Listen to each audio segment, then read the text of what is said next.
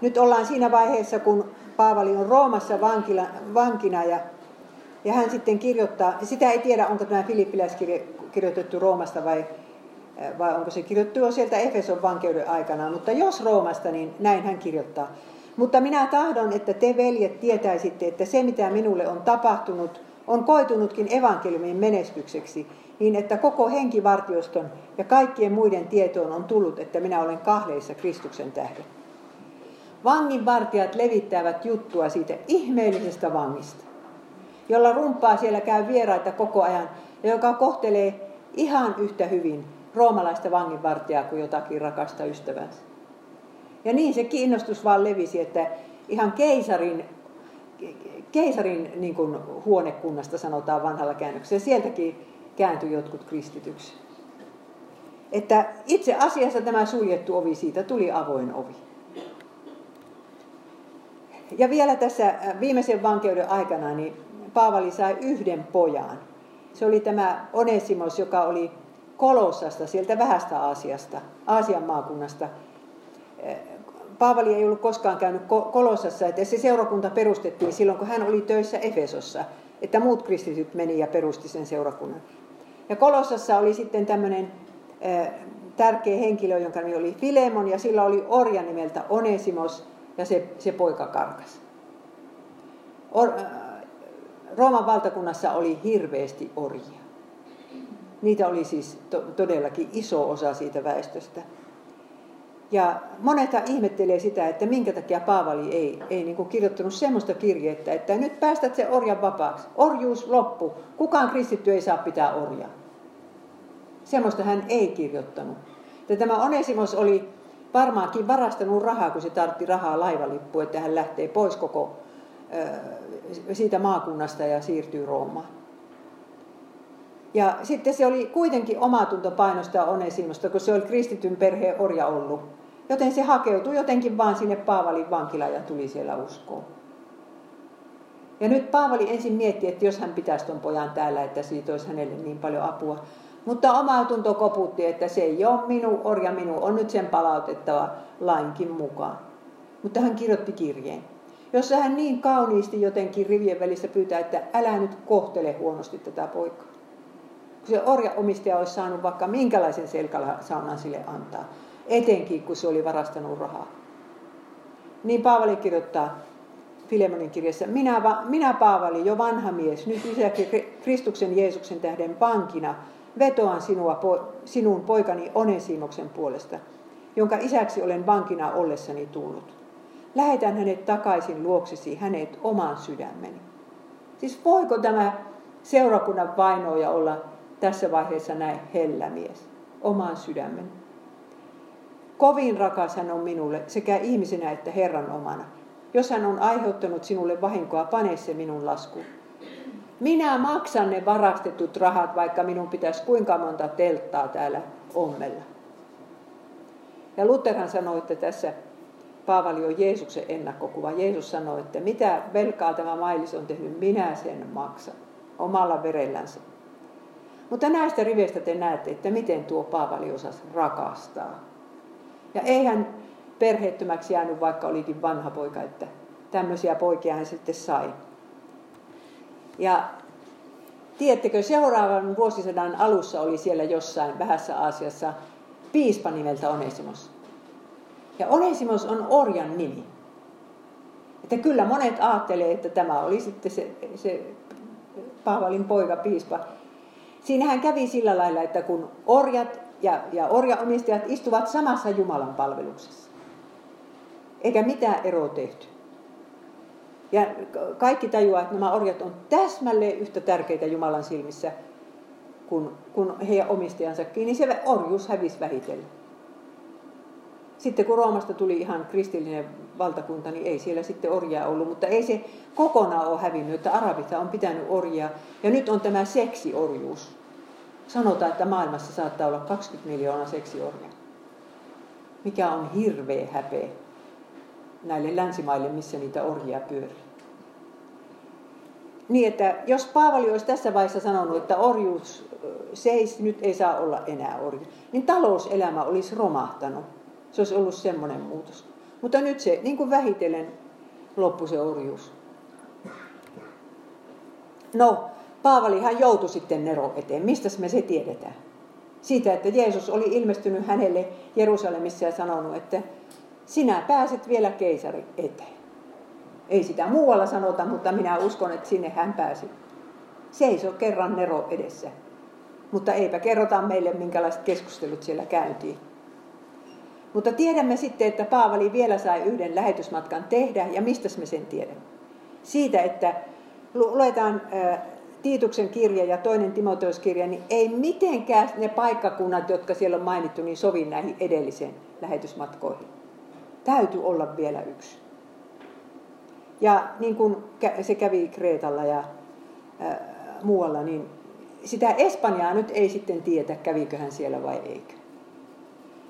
Mutta mahdollisesti hänet pidätettiin Troaksessa, siellä missä oli nähnyt sen näyn, että makedonialainen mies. Niin tota, koska, koska hän kir, kerran kirjoittaa sitten Timoteukselle, että minun päällysviitta ja kirjat jäi sinne Troakseelta tuonne tullessa. Ja sitten hän kertoo, että Timoteus itki. Minä muistan sinun kyyneleitesi. Siinä vaiheessa Timoteus oli 35 ehkä, mutta paha itkeä, kun Paavali pidätettiin. Ja siinä vaiheessa oli sitten synti, ihmisen rikos oli se, että se on kristitty. Rooma oli poltettu. En tiedä, polttiko Nero, tarina kertoo, että Nerosen tuikkas tulee, mutta ei sitä tiedä varmaksi ollenkaan. Mutta siitähän ruvettiin sitten kristittyäkin syyttämään. Siihen asti oli pitänyt olla joku rikos, minkä perusteella vedetään oikeuteen, niin kuin Jeesuskin, että se haluaa keisariksi keisarin paikalle. Mutta nyt ei tarvittu mitään muuta rikosta kuin se, että on kristitty. Ja kerrotaan, että Neron puutarhassa poltettiin kristittyjä sillä, että ne oli kääritty johonkin eläimen nahkaan. Semmoinen oli tilanne. Ja sillä lailla siinä tilanteessa Paavali kuljetetaan viimeiseen vankeuteensa. Että ei ihme, että Timoteukselta kyyneleet vuotaa. Hän joutui sitten itsekin vielä vangiksi. Ja sieltä sitten Paavali kirjoittaa sen viimeisen kirjeensä, toisen Timoteuskirjeen. Se on ihanaa, että meillä on vielä tuo kirje. Ja siinä on Paavalin ikään kuin viimeiset sanat seurakunnille. Ja näin hän kirjoittaa 2 Timoteus 4. Koeta päästä pian tulemaan luokseni. Hän oli jättänyt, tai Timoteus oli jäänyt sinne Efesokseen nyt hoitamaan sitä seurakuntaa sitten. Ja sinne hän, sieltä nyt Paavali houkuttelee, että tulee nyt tänne, tänne Roomaan. Koeta päästä pian tulemaan luokseni. Luukas yksin on minun kanssani. Ota Markus mukaisia ja tuo hänet tänne, sillä hän on minulle hyvin tarpeellinen palveluksi. Olipa unohtunut Riita Markuksen kanssa. Tuo tullessasi päällysvaippa, jonka jätin Troaseen, Karpuksen luo ja kirjat ennen kaikkea pergamentit. Miksi Paavali kaipasi päällysvaippaa? Viittaansa. Siksi, että hänellä ei ollut rahaa ostaa uutta ja talvi oli tulossa. Ei ollut taatusti se vankila lämmin paikka. Ja sitten hän kaipaa kirjoja. Siellä on ne vanhan testamentin kirjakääröt ja mitä siellä oli, niin hän haluaa lukea vielä. Vaikka kuinka osaa melkein ulkoa, niin raamattua vaan haluaa lukea viimeiseen asti. Sieltähän se lohdutus lähtee. Ja sitten hän raukkapäiväinen joutuu sanomaan sille Timoteukselle, että älä sinä häpeä minua. Liikuttavasti, älä sinä häpeä, koska siinä kävi niin, että porukka Paavali ympäriltä kaikkus, kun kukaan ei halunnut sinne Neron puutarhaan poltettavaksi. Ja hän joutuu sanomaan, 2 Timoteus 1, sinä tiedät, että kaikki aasialaiset ovat kääntyneet minusta pois. Se efesolaisten porukka. Ensi kertaa puolustautuessani ei kukaan tullut avukseni, vaan kaikki jättivät minut. Älköön sitä heille syyksi luettako. Vielä piti vanha apostolin kokea se, että hän jää tosissaan yksi. Ei löytynyt sitä rohkeita sitten, joka olisi noussut ja sanonut, että tämä mies on syytä. Älköön sitä heille syyksi luettako.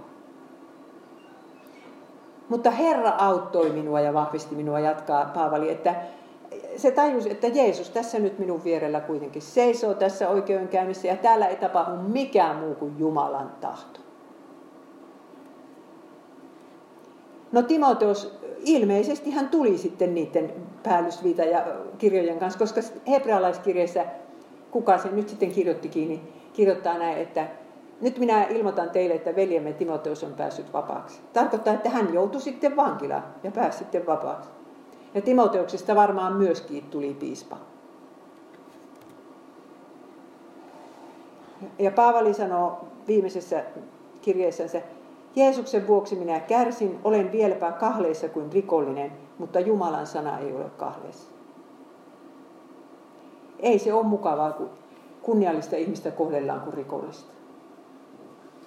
Niinhän Jeesustakin kohdeltiin.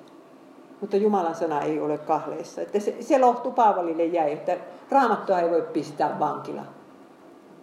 Ja niinhän se oli siellä alkuseurakunnassa. 300 vuotta vainotaan kristiuskoon, niin hävitetään raamattuja, minkä keretään. Niin kun yksi kopio vain jää, niin siellä on huone täynnä kristittyä, yksi sanelee niille ja kaikki muut kirjoittaa. Sillä lailla monistettiin sitten raamattuja ja uusia testamentteja. Paavali puhuu tässä nyt sitten elämästään niin kuin se olisi ollut maratonjuoksu. Ja nyt hämöttää sitten se, siihen aikaan ei annettu mitalia, kun annettiin tämmöinen seppele voittajan päähän. 2 Timoteus 4.6. Sillä minut jo uhrataan ja minun lähtöni aika on tullut. Minä olen hyvän kilvoituksen kilvoitellut, juoksun päättänyt, uskon säilyttänyt. Tästä edes on minulle talletettuna vanhuskauden seppele, jonka Herra vanhuskas tuomari on antava minulle sinä päivänä. Siis onhan se helpotus, kun se juoksu loppuu. 42 kilometriä vai paljonko se on se maratoni. Ja Paavali on jo aikaisemmin sanonut, että, että oikeastaan jos minä saisin valita, niin minä kyllä haluaisin päästä Kristuksen luokse. Mutta työn takia vielä haluan olla täällä. Mutta nyt Paavali ymmärtää, että nyt se on se työ tehty. Olen juoksun päättänyt uskon säilyttänyt. Ajatelkaa, sekin on tärkeää, että usko on säilynyt.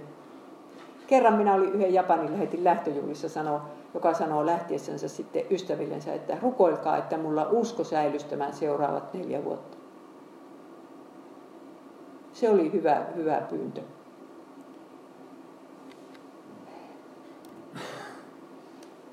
Ja sitten vielä, mutta Herra auttoi minua ja vahvisti minua, että sanan julistaminen minun kauttani tulisi täydelleen suoritetuksi ja kaikki pakanat sen kuulisivat. Ja minä pelastuin jalopeurain kidasta. Ja Herra on vapahtava minut kaikesta ilkivallasta ja pelastava minut taivaalliseen valtakuntaansa. Hänelle kunnia aina ja iankaikkisesti. Tähän asti Herra on auttanut häntä päästämällä hänet vankilasta. Mutta nyt Herra vapahtaa hänet kaikesta ilkivallasta kuoleman kautta. Siihen se sitten loppuu. Ja Paavali saa sanoa, että, että minä sain sanan täydelleen suoritetuksi. Minä sain sen hommani hoidetuksi. En tiedä, kuka meistä voi niin sanoa, mutta, mutta jos voi kuolivuoteellansa sanoa, että ihan rehellisesti itselleensä, että ihanaa, että minä sain tehdä Jumalan valtakunnan työt. Ihanaa, että minä sain olla pyhäkouluopettaja tai, tai mikä lähetysystävä tai mikä tahansa. Elämä ei mennyt hukkaan. Minä sain olla kahvia keittämässä siellä rukoushuoneella. Että ihmisillä oli kiva Jumalan palveluksen jälkeen jutella siellä. Tai jossain leirillä, missä pitää nuoria ja lapsia hyysätä. Ja viimeinen sana siinä kirjeessä on armo teille. Paavali sanoo teille, kun hän tajuaa, että kyllä sen kirjeen muutkin lukee kuin Timoteus. Ja koska Paavali oli Rooman kansalainen, niin hänet piti telottaa miekalla. Sitten tuli se hetki, jolloin roomalainen sotilas katkaisee Paavalin kaula. Mutta se ei tullut yhtään liian aikaisin. Jumala oli jokaisen elinpäivän laskenut. Ja jos teiltä on joku omainen kuollut, niin vaikka hän kuoli millä tavalla, niin, niin voitte ajatella niin, että Jumala oli sen elinpäivän laskenut. Ja hänet haudattiin sitten perimätiedon mukaan, yksi kristitty nainen asui siinä lähellä, niin hän haki sen ruumiin ja hautasi omaan puutarhansa. Ja siinä se sitten oli, oli äh, kuinka kauan, toista sataa vuotta vai mutta sitten kun tuli niitä pahoja vainoja Roomassa, niin sitä siirrettiin sitten katakompiin. Mutta sitten se siirrettiin takaisin siihen alkuperäiseen paikkaan. Ja siihen rakennettiin basilika ja, ja kirkko. Ja, ja sieltä löytyi sitten 2000-luvun alussa se, siellä jotakin kaivauksia suoritettiin, niin sieltä mulla alta oikein löytyi se sarkofagi, jonka päällä luki, että apostoli Paavali marttyyri. Ja ensin Paavi sanoi, että ei sitä saa avata ollenkaan, mutta sitten siihen sai tehdä pienen reijän, mistä ne tutki, mitä siellä on sisällä. No siellä oli luita ja jotakin sinisiä ja kultaisia vaatteita, jotakin aika hienoja, hienoa vaatetavaraa. Ja sitten Paavali on saanut niin monta kertaa ruoskaa ja, ja haukkuja, mutta nyt Uuden Jerusalemin portilla Jeesus sanoi, että sinä hyvä ja uskollinen palvelija, tulee Herra silloin. Ja eiköhän se nyt sitten korvaa kaikkia niitä haukkuja ja ruoskimisia.